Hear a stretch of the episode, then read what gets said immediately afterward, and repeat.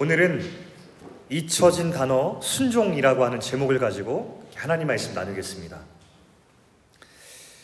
아나니아와 삽비라 사건 여러분 기억하시죠? 우리가 계속해서 이제 사도행전을 읽고 있는데 그 충격적인 사건 이후로 교회는 진실해지기로 결단하고 어, 진실한 교회로 서나가고 있었습니다. 그런데 그 이후에 부흥도 있었지만 그러나 고난도 있었습니다. 바로 그것이 교회의 리더들이 감옥에 갇힌 것이었어요. 진실한 교회일수록 사탄의 목표물이 되기가 쉽습니다. 사탄은 진실하지 않은 교회를 공격하지 않아요. 필요성을 못 느끼기 때문이죠. 진실을 잃은 교회만큼 자기 편으로 인식되는 그런 교회가 없습니다. 그런 교회는 그대로 나르는 것이 사탄에게 유익하기 때문에 사탄은 굳이 진실을 잃은 교회들을 향하여서 공격하지 않아요. 그러나 진실한 교회는 사탄을 두렵게 하기 때문에 진실한 교회일수록 사탄의 공격을 많이 받습니다. 특히 리더들, 교회 리더들은 이 사탄의 공격들을 치명적으로 받을 확률이 높아집니다. 그 중에서도 이 진실한 교회의 모습 중에서 가장 사탄에게 위협적인 모습이 있는데 그것은 바로 뭐냐면 교회가 하나님 말씀 그대로 순종할 때입니다. 교회가 순종하면 사탄이 두려워합니다. 이것을 반대로 말하면 교회가 순종하면 하나님께서 기뻐하십니다.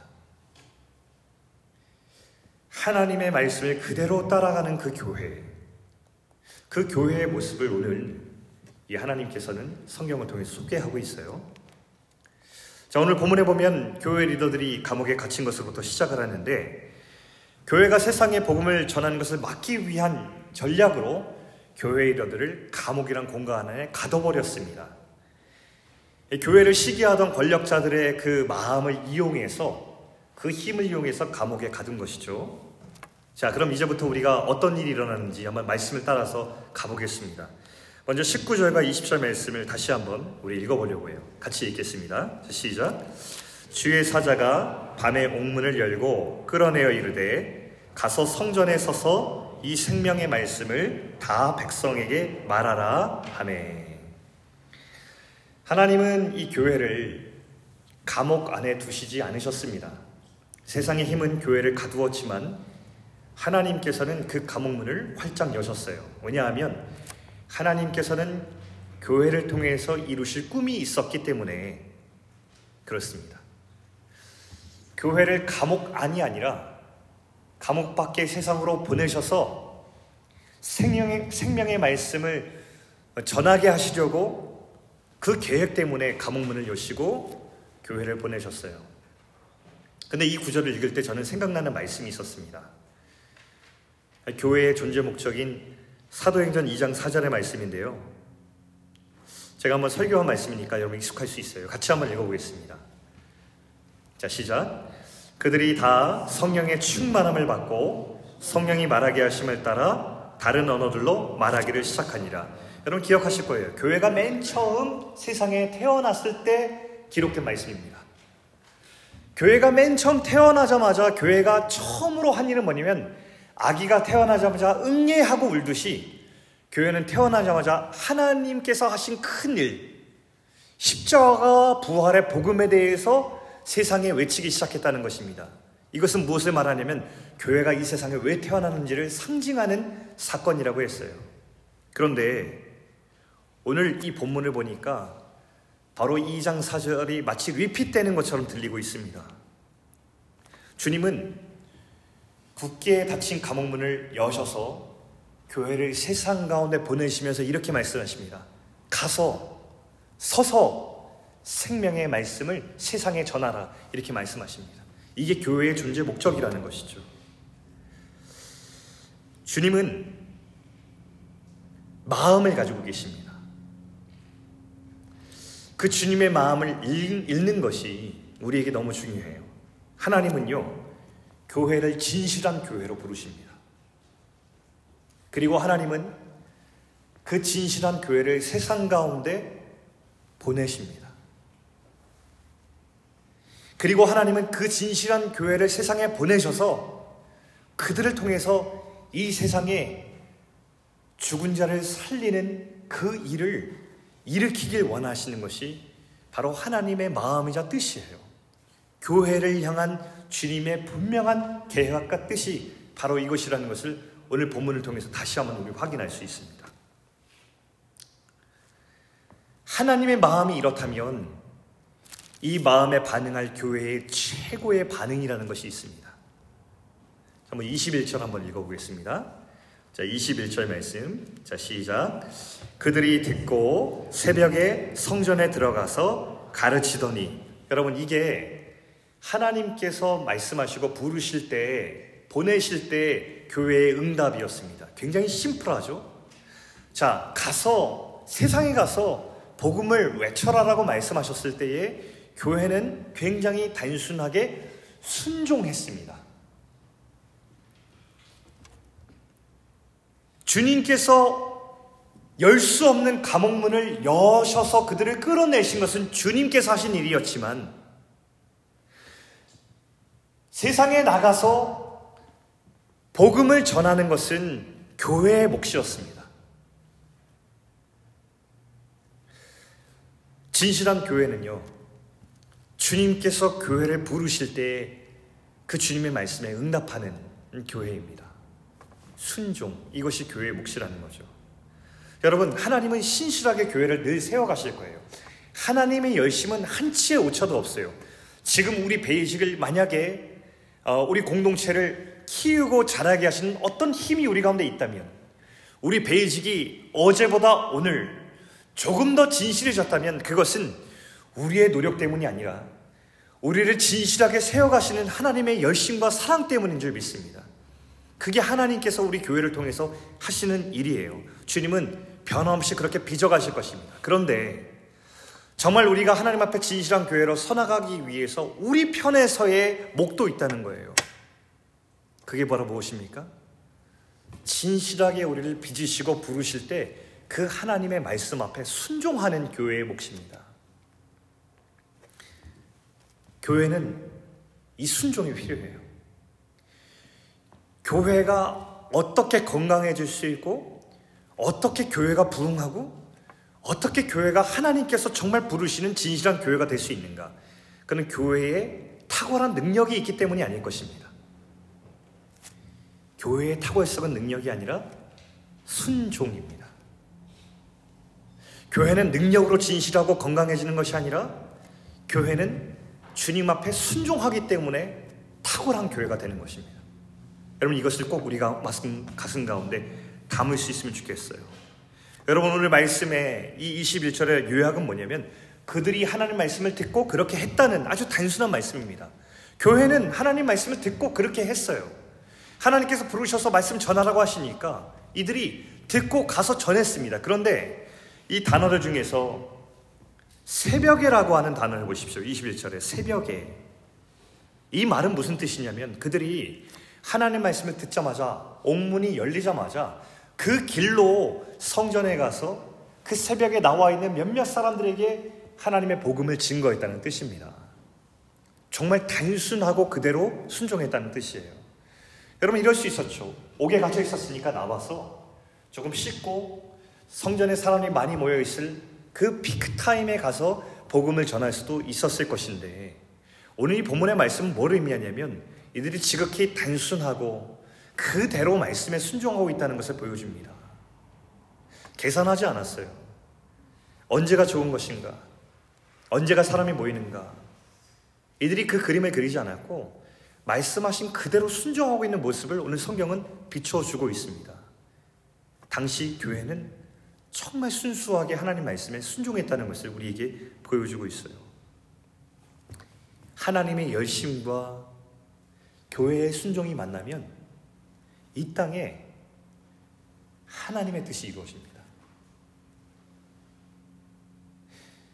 하나님의 나라가 이 땅 가운데 임하는 것을 우리가 경험할 수 있을 것입니다. 하나님의 열심은 항상 한결같을 겁니다. 그럼 한 가지가 남은 거예요. 우리 교회의 순종이 나왔습니다. 하나님은 참 이상하세요. 하나님 능력이 없으신 분이 아니거든요. 하나님 능력이 많으시고 전능하신 분이신데 그 능력을 꼭 이 땅에 세우신 교회를 통해서 하시겠다는 거예요. 그래서 하나님은 그 능력을 우리 교회에 흘려보내셔서 순종하는 교회를 통해서 꼭 그 능력이 이땅 가운데 나타날 수 있게끔 그렇게 일하십니다. 그래서 하나님께서는 지금도 오늘날 가운데 순종하는 교회를 찾으셔서 그 순종하는 탁월한 교회를 통해서 하나님의 일을 이루시는 것입니다. 그래서 우리는 이 순종의 탁월성을 지녀야 돼요. 그런데 교회가 하나님께서 옥문을 열어주셨지만 옥문을 나오지 않는 교회들이 있다는 것을 우리가 또 생각해 봐야 됩니다. 옥문을 나와서 세상에 들어가기보다 그 옥, 감옥 안에서 사람들과 함께 머물러 있기를 더 좋아하는 교회가 있다는 것입니다. 교회가 하나님의 마음을 잃어버릴 때 이런 현상이 잘 일어나요. 우리끼리 모여 있을 때 가장 행복한 교회, 좋아 보이지만 감옥문을 나서지 않는 교회입니다. 우리끼리 있을 땐 너무 행복하고 좋아하는데 다른 사람이 오는 것도 싫고 우리가 세상에 적극적으로 나아가는 것도 부담스러워하는 교회가 바로 이런 교회일 것입니다. 감옥 문을 나가지 않는 교회. 감옥 안에 갇혀 있는데도 주님이 활짝 그 문을 여셨는데도 불구하고 그 문 안에 머물기 좋아하는 교회의 모습들이 있어요. 이런 교회들이 가진 착각이 있는데요. 이런 겁니다.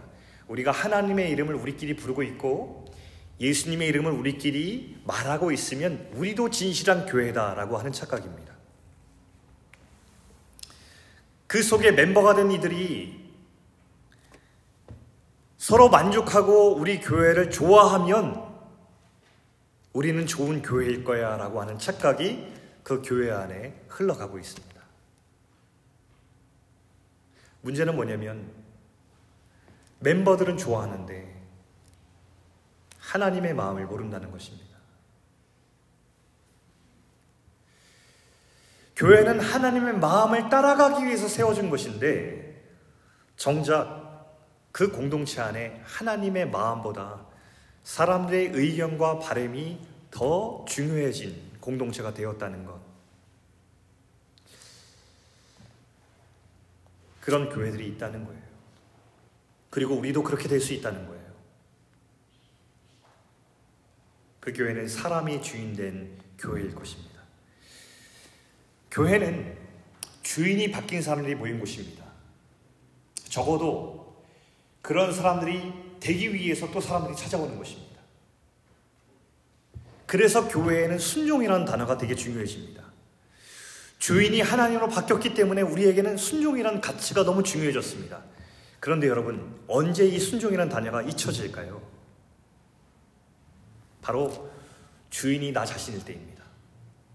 여러분, 내가 여전히 주인 되면요. 순종이라는 단어가 가장 먼저 쓸모없는 단어가 됩니다. 내가 주인일 때 우린 누구에게도 순종할 필요가 없어집니다.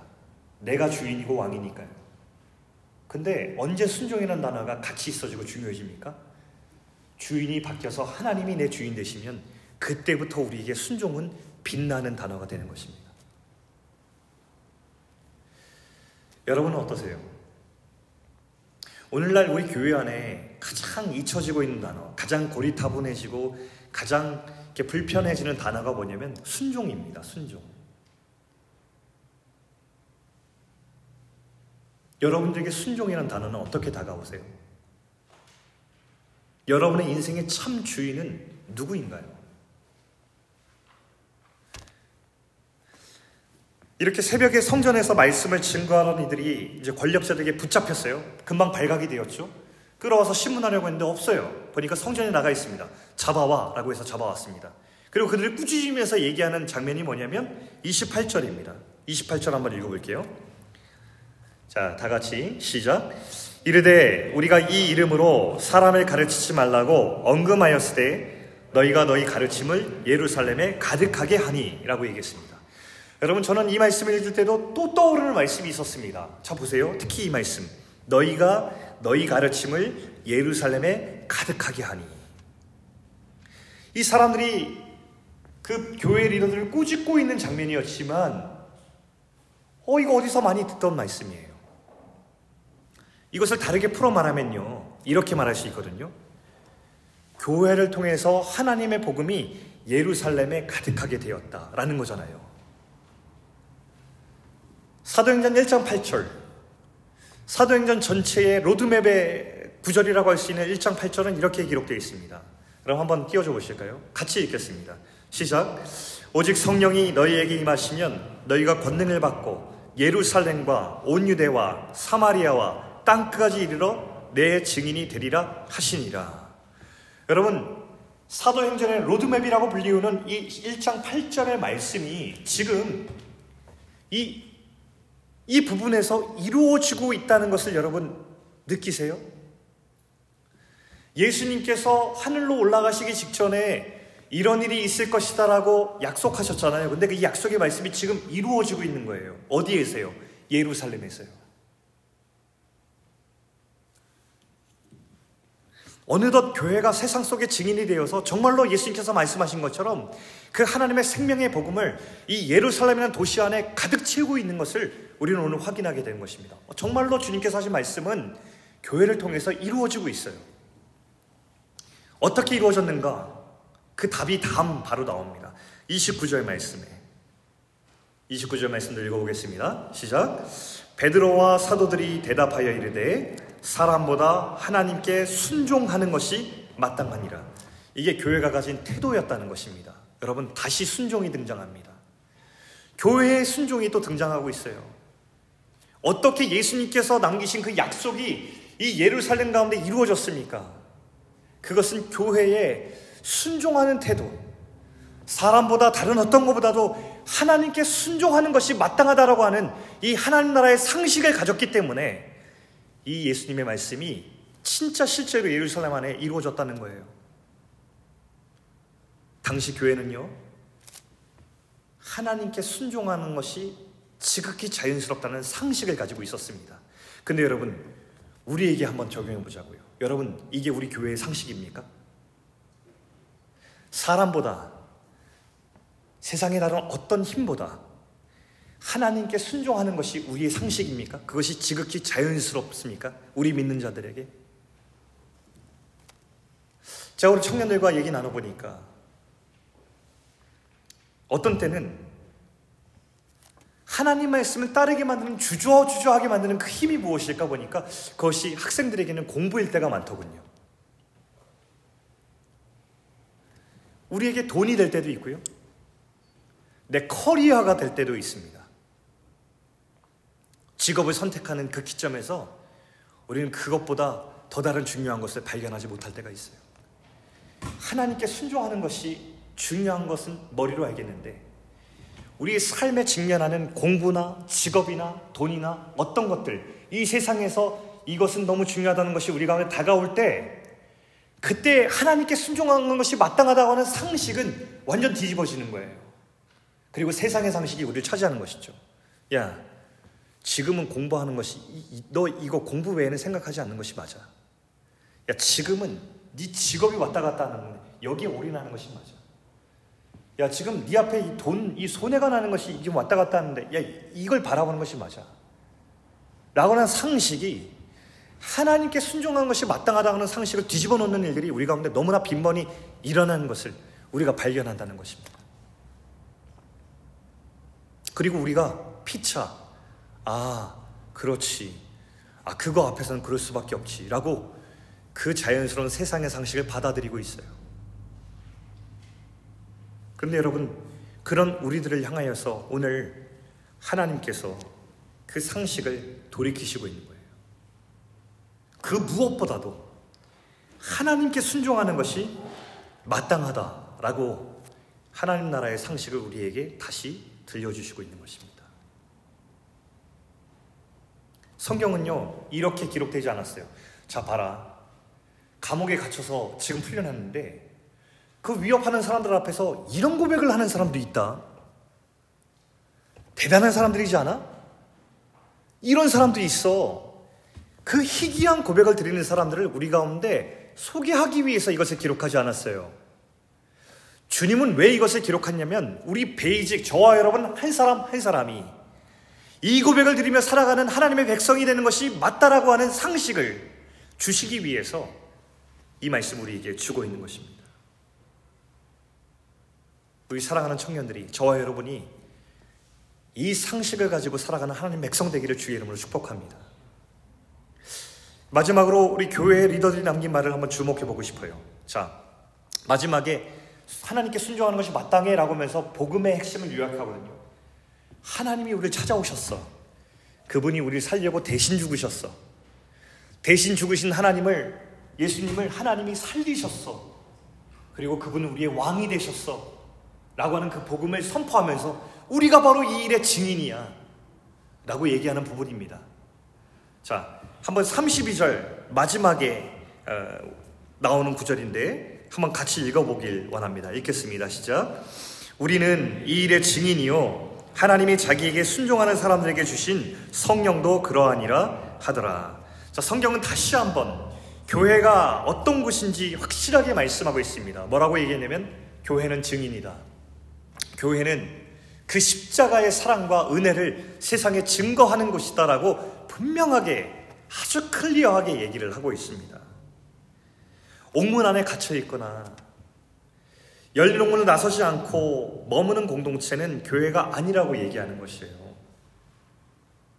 세상으로 보내시는 하나님께 순종하는 것, 그래서 기꺼이 증인되는 것이 교회다라고 오늘 본문이 우리에게 정리해서 말씀하고 있습니다.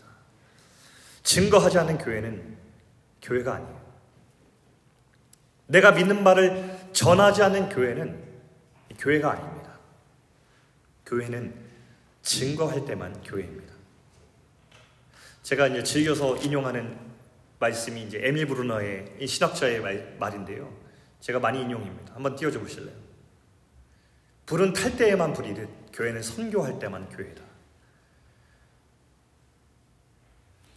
이것은 에밀 브루너가 한 말이 아니라 성경에서 말하는 그 교회에 대한 핵심을 엑기스를 녹여낸 말이라고 저는 생각합니다. 여러분 이 말을 우리 가슴에 좀 담아놓으면 좋겠어요. 특히 이 말씀에서 이제 성령에 대해서 하시는 말씀이 있는데 성령에 대해서 하신 두 가지 말씀을 어, 좀 살펴보고자 합니다.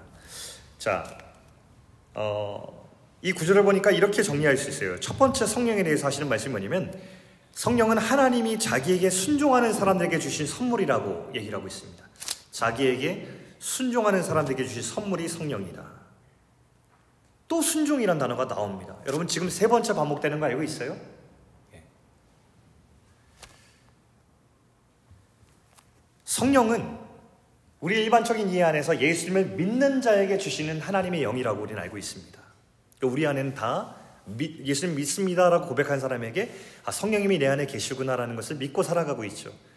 그런데 오늘 이 본문에서는 성령을 얘기할 때 그저 믿는다라는 대신 대신에 표현 대신에 순종한다라고 하는 표현을 바꿔 쓰고 있습니다. 이것은 믿는다는 것이 무엇인지를 알려주기 위해서 의도적으로 쓰신 표현인데요. 믿는다는 것은 우리 종교란에 기독교라고 쓰는 것을 말하는 것이 아닙니다. 내가 믿는다는 것은 교회 문화에 난 이제 익숙하다라는 것을 말하는 것도 아니고요. 내가 믿는다는 것은 하나님께 순종하는 것이 최고의 길이요 축복이라고 믿는 상태를 말하는 것이 믿는다는 것입니다. 그래서 믿는다는 것은 언제나 그 안에 하나님께 대한 순종을 담고 있어요. 믿는다라고 하는 것은 그 팩트라고 하는 것을 내가 인정한다는 것 외에 그렇기에 나는 하나님께 순종한다라는 것을 함께 담고 있다는 말이라는 것이죠. 믿는다는 것은 그 순종하는 것이 우리를 어렵게 하고 공경에 빠뜨리고 난처하게 하고 불행하게 만드는 것이 아니라 결국 하나님을 향한 우리 인생이 가장 좋은 길을 걸어가고 있다는 것을 믿는 것입니다. 그게 순종을 내포한 믿음이라는 뜻이에요. 두 번째 또 얘기하고 있는 바가 뭐냐면 자, 여러분 여기 이런 표현 나오잖아요. 성령도 그러하니라. 교회만 증인이 아니라 성령도 증인이다라는 표현이 쓰여지고 있습니다. 여러분 우리가 세상의 교회가 세상의 속에 증인입니다라고 얘기할 때 교회만이 증인이 아니라 사실은 교회와 성령이 증인입니다. 성령은요, 이 교회가 옥문 밖으로 당대히 나가서 세상의 복음을 증거하도록 용기를 주시는 영이 성령님이십니다. 잠자는 교회를 깨우고 도전하시는 그 영이 성령님이시고, 옥문을 열어 젖히시고 우리를 끌어내시는 분이 바로 이 성령님이십니다. 두려움이 쌓여 있을 때 괜찮아 내가 너와 함께 하겠다 약속해 주십니다. 우리 마음에 하나님의 마음을 가득 부어 주셔서 하나님께서 지금 그들을 향해서 느끼시는 그 심정을 때로 우리에게 가득 부어 주셔서 그 하나님의 심정이 무엇인지 절절하게 가슴속에 느껴지게 하시는 분이 바로 성령님이십니다.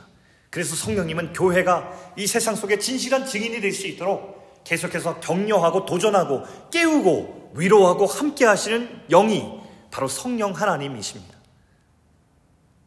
이 구절은 증인으로 부르시는 하나님, 그 하나님께서 우리 곁에 누구를 두고 계시는지를 분명히 보여주는 거예요. 교회 곁에 성령이 계십니다. 우리는 홀로 증인이 되는 것이 아니라 우리를 세우시고 격려하시고 함께 하시는 성령님과 함께 이 세상 속 증인이 되는 거예요. 성령이 인도하시는 교회는 그래서 순종하는 것입니다. 될까 안 될까? 이게 가능할까? 이런 거 말고요.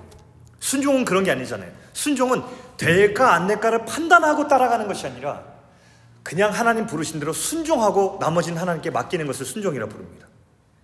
완벽한 그림과 계획을 만들지도 않습니다. 왜냐하면 내가 완벽한 계획이 계획과 그림을 만드는 것이 순종이 아니라 내가 하는 순종은 작은 것이지만 이 순종이 드려질 때에 완벽한 그림 안에 이 순종을 사용하시는 하나님을 믿는 것이 순종입니다. 사람들의 호응과 반응이요? 그것도 신경 쓰지 않습니다. 그냥 내가 순종하면 되는 것입니다. 내가 하나님 앞에 순종하는 것. 사람들의 호응과 반응을 신경 쓰지 않는 것. 주님이 감동 주시는 것을 따라가는 것을 순종이라 부릅니다.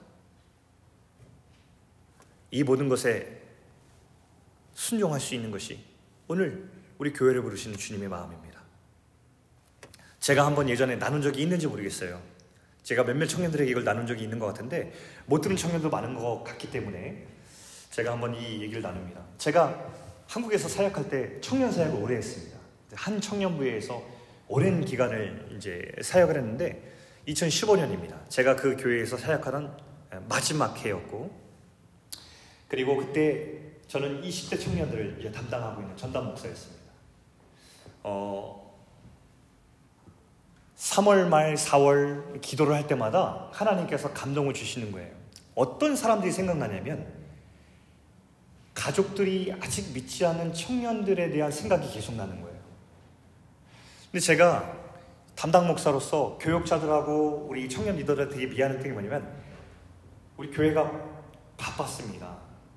그래서 더 바쁘게 만들고 일을 버리고 싶지 않아가지고 제가 많이 저를 자제시켜야 됐는데 자꾸 생각이 나는 거예요. 부담이 되고. 그래갖고 제가 혼자서 사기다, 사기다, 이 마음을 이제 주체할 수 없을 때가 돼서 제가 이제 교육자들에게 모아놓고서 교육자한테 얘기했습니다. 아, 목사님, 전도사님, 제가 이제 이 기도를 하는데 자꾸만 이 가족들이 믿지 않는 청년들이 생각이 납니다. 이게 한 번, 두 번이 아니라 때때마다 마음이 일어나서 우리 이 청년들을 위해서 같이 기도하면서 이들의 가족들을 우리 하나님께 부르는 그런 시간 한번 마련해 보면 좋겠습니다. 라고 했는데, 감사하게도 우리 교육자들이 다 동의를 해줘가지고 준비를 하기로 했어요. 근데 준비하는 단계에서 우리가 뭘 계획했냐면, 우리가 늘 이런 큰, 우리 이런 이제 전도 집회나 우리 영혼들을 초대하는 행사 뒤에는 한 주간 저녁에 기도회를 늘 이제 했었어요. 월요일부터 우리 금요일까지 기도를 했는데, 근데 교육자들이 염려하는 얘기를 저한테 전달하는 겁니다. 근데 목사님, 우려되는 게 있는데 원래 이렇게 기도할 때 다른 것 같으면은 청년들을 위해서 기도하고 이러면 기도회 청년들이 많이 나와서 기도할 것 같은데 이번에 기도회 참석이 저조할 것 같습니다. 그러는 거예요. 그러니까 제 마음에는 아 근데 그런 가족들이 아직 예수님 안 믿는 청년들도 우리 다 가족들인데 예수님 믿는 청년들이 같이 나와서 서로 양옆에 앉아 중보하고 기도해 주면 얼마나 좋을까 이런 생각이 들었어요. 그래서 사실 전 속으로 아닐 수도 있어. 기대를 한 거예요. 첫날 기도회에 모였는데 엄청 속상했습니다. 평상시 기도회에 나오는 청년들이 한 절반 정도밖에 안 나왔어요. 아, 같이 기도해 주면 너무 좋을 텐데 라는 마음으로 제가 마음이 좀 그랬어요. 근데 기도회가 시작됐거든요. 말씀 전하고 기도회 시작됐는데 아, 이게 웬일이에요. 청년들이 너무너무 간절하게 기도하는 거예요. 그동안에 자기 어머니, 아버지, 형제 자매, 또 우리 할머니, 할아버지 놓고 기도하는 청년들이었으니까 얼마나 가슴에 간절함이 있었겠어요. 근데 그때 와서 우리 같이 한번 기도하자고 하는데 눈물의 기도를 드리는데 그토록 간절하고 진실하게 기도할 수가 없어요. 우리 같이 다 눈물의 기도를 드렸어요. 다른 기도회 때보다 참석률도 저조했어요. 그 여러분 그런 기분 아세요? 마치 비유가 적절하지 않지만 흥행에 실패한 느낌이랄까? 네, 그런 느낌 있잖아요. 그래도 뭔가 행사를 같이 하고 어떤 시간을 의미 있는 시간을 준비하려면 우리 청년들이 많이 참여하면 좋잖아요. 그렇죠? 우리 청년들에 의해서 하는 건데. 근데 마치 이것을 준비하는 데 한쪽의 부담이 뭐냐면 하, 뭔가 흥행과 실적에 저조한 느낌 있잖아요. 제가 이제 전체 책임자로서 그런 마음이 드는 거예요. 근데 또 한편 기도하면서 그 마음이 싹 사라지는 게, 야, 주님께서 정말 원하시고 기뻐하시는 것이었구나. 이 주님의 마음을 느끼면서 한 주 기도를 지나갔어요. 그리고 그날이 되었어요. 가족들 초청하는데 제가 기도하고 그리고 왔는데 어, 가족들이 곳곳에 이렇게 앉아 있는 게 보이는 거예요. 그날 제 기억으로는 한 50분 정도 이렇게 오신 것 같아요. 제가 올라갔어요. 단위에 이렇게 올라가서 준비하고 하는데 청년들이 이렇게 막, 막 그때 제가 한 청년들은 앞에 나와서 이렇게 막 월십 같은 것도 같이 하고 그랬거든요. 막 되게 신나게 찬양을 하는데 같이 막 찬양을 하는데 이 앞에 이제 이 앞에쯤에 이제 앉아 있는 청년이 보이는 거예요. 저희 공동체에 아는 제가 너무 잘 아는 청년이었어요. 아빠를 위해서 오랫동안 기도한 두 자매였어요. 근데 그 자매가 양옆에 있는데 가운데 누가 앉았냐면 아빠가 앉아 있어요. 일어나 가지고 찬양을 하는데 신나는 찬양을 막 박수치면서 막 하고 있었거든요. 근데 이 두 자매가 울고 있어요.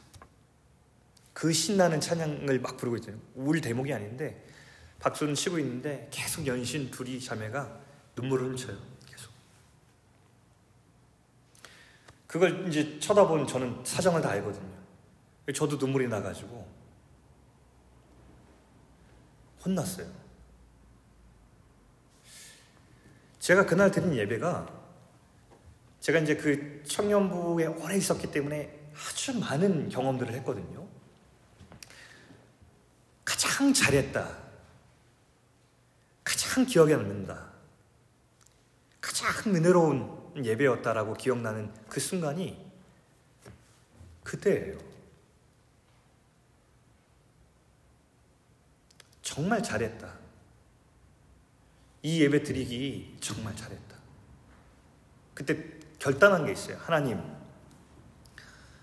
제가 참 사람의 이목과 흥행에 되게 민감한 사람인 것 같습니다. 근데 주님, 오늘 예배가 너무 행복했습니다. 너무 좋았습니다. 하나님의 마음을 너무너무 느꼈습니다. 주님, 앞으로 제가 사역을 할 때 사람들에게 흥행시키는 어떤 행사가 아니라 주님의 마음을 바라보면서 그렇게 사역하고 준비하는 사람이 되면 좋겠습니다. 연약한 저를 도와주십시오. 그렇게 길을 걸어갈 수 있도록. 그렇게 기도한 거 아직도 기억이 납니다. 저는 이것이 바로 순종하는 교회의 모습이라고 생각해요. 가장 좋은 결과, 가장 완벽한 계획과 그림, 많은 사람들의 호응을 받는 것, 그것이 아니더라도 여기 주님의 마음이 있고 주님의 심정과 뜻이 있다고 발견되면 거기에 직진하는 그런 순종하는 교회. 바로 그 교회를 주님께서 찾으시는 거더라고요. 교회는 그 순종을 하나님께 드리는 것입니다. 그럼 옥문을 열어서 우리를 보내시는 하나님께서는 그 우리의 순종을 받으셔서 우리가 다 보이고 알지 못하더라도 그 일을 이루어 가시는 거더라고요. 그게 성경에 써 있는 하나님의 열심과 교회의 순종이 만나 이루어지는 역사였어요. 사랑하는 우리 청년 여러분, 저와 여러분이 이렇게 하나님께 순종을 드릴 수 있는 진실한 교회가 될 수 있기를 축복합니다. 멋진 그림과 완벽한 계획과 사람들이 우아하고 있는 화려함에 취한 교회가 아니라 주님께서 말씀하신 그대로 순종할 수 있는 하나님께서 부르시고 찾으시는 그 교회가 바로 우리가 교회가 되기를 주의 이름으로 축원합니다.